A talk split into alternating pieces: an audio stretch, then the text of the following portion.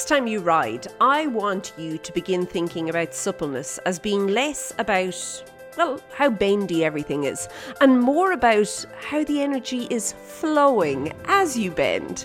I think this could change so much for you, particularly if you're looking at improving your horse's suppleness and training your horse.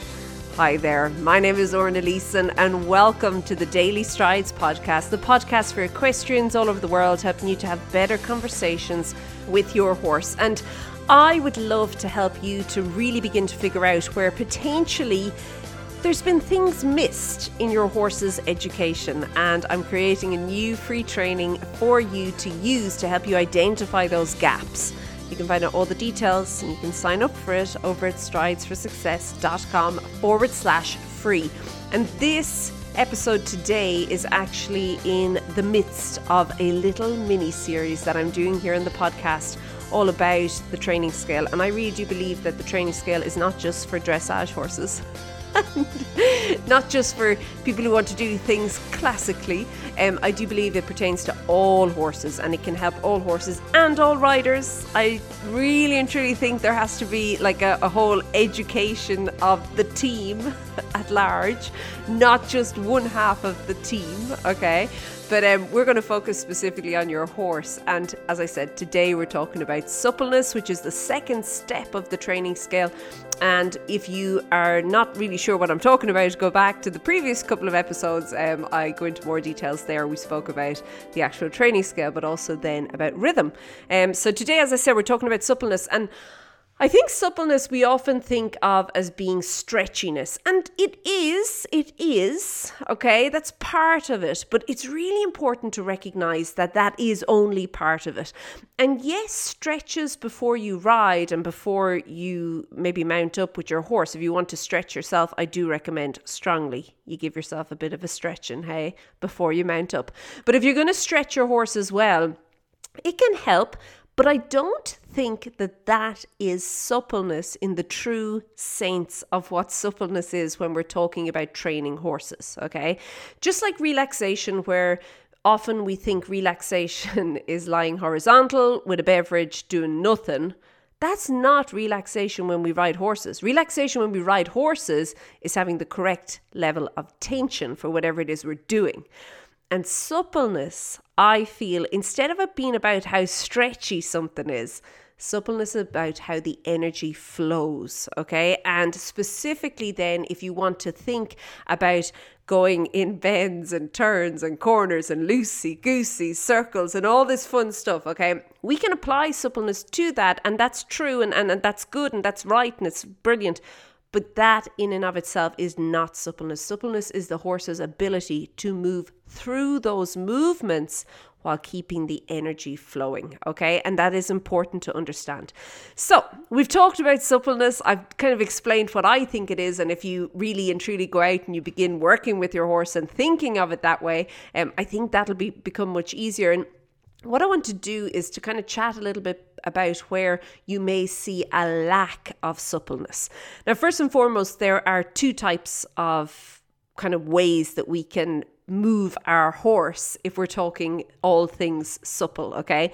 So you can move it along the top and side to side. Okay, so along the top, just being along the top of the back. So if you think about when you ride, you'll often see, think about like when you first go out. So you just mount it up, like this is like the first minute or two. And you probably, things are quite long. If we looked at like kind of the length of your horse's back from kind of pole to, to tail, okay? It's, it's probably fairly long and stretched out and nice and relaxed. And, you know, there's not a whole lot going on there, and that is fine. But then as you begin to work your horse, you will probably, as you begin to work, shorten that up a little bit, okay? So things become a little bit more gathered.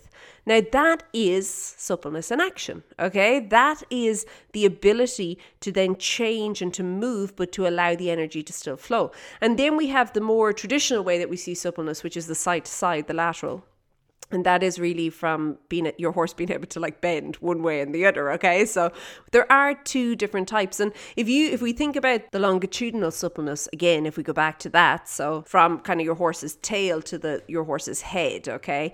Um usually at the end of a ride, we will once again stretch that out. And often, sometimes in the ride, in and of itself, we will kind of play with that, okay? Just like we play with the lateral, just like we play with the side to side, there is a constant just this shifting, this movement. But I do think it's really important to recognize and to understand that the movement is key for it. So, carrot, stretching, bendy exercises, that's not suppleness, okay? It can help. It's stretching and you can loosen things up, but that is not suppleness in the true sense of the word.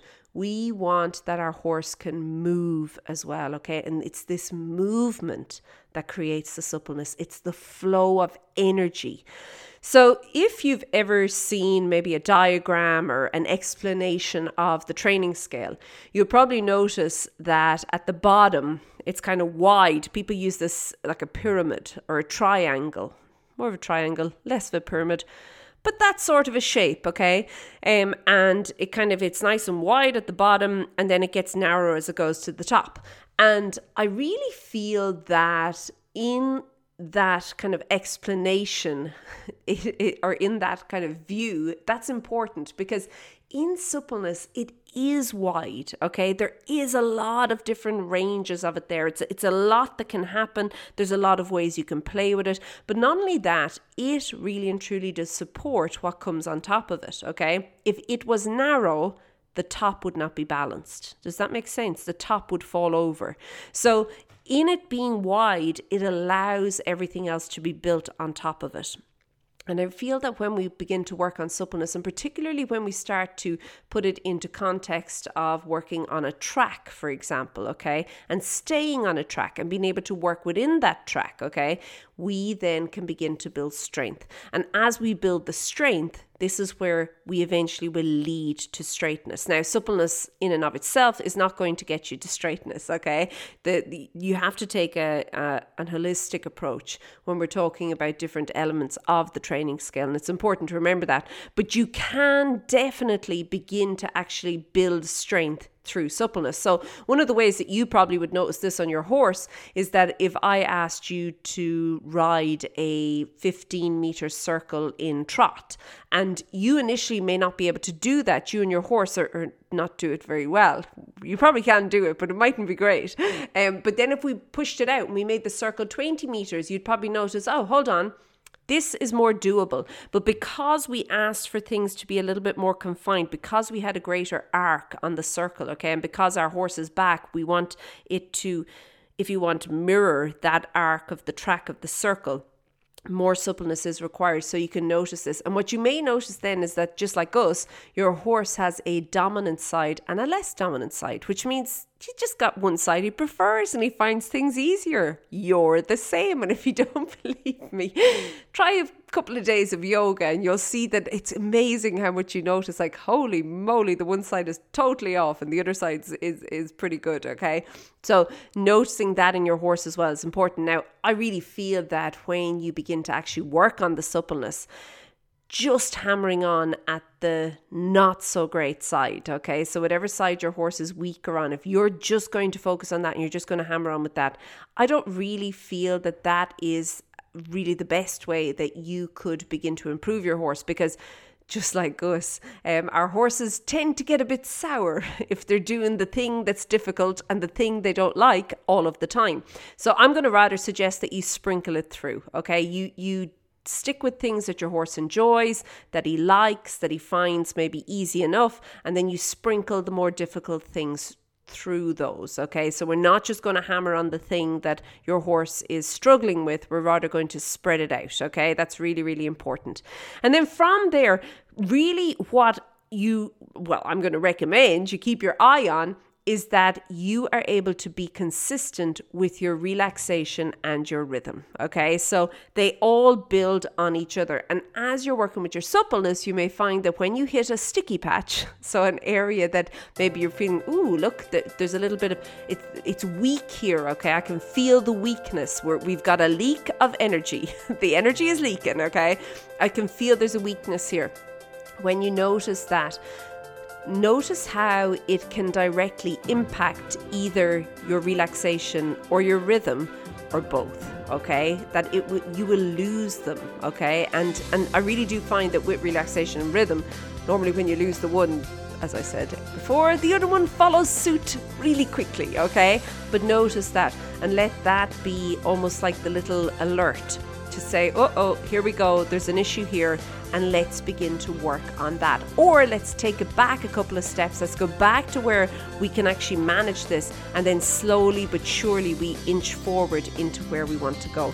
And by doing this, you're actually getting to the point where your horse is being developed in all aspects of his training, which is where you want to go because that is the strong foundation. Remember, I said the broad base. Now you're creating the broad base that you can build off going forward. So it's really, really, really important. Okay, inside of the free training that I'm creating for you right now, I chat so much more about those energy leaks and particularly where they apply to suppleness.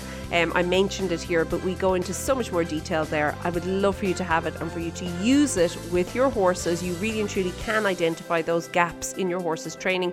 You know where you need to focus on going forward. You can find it over at stridesforsuccess.com forward slash free. Okay, have a great one, keep well, and I'll chat to you soon. Be good. Bye.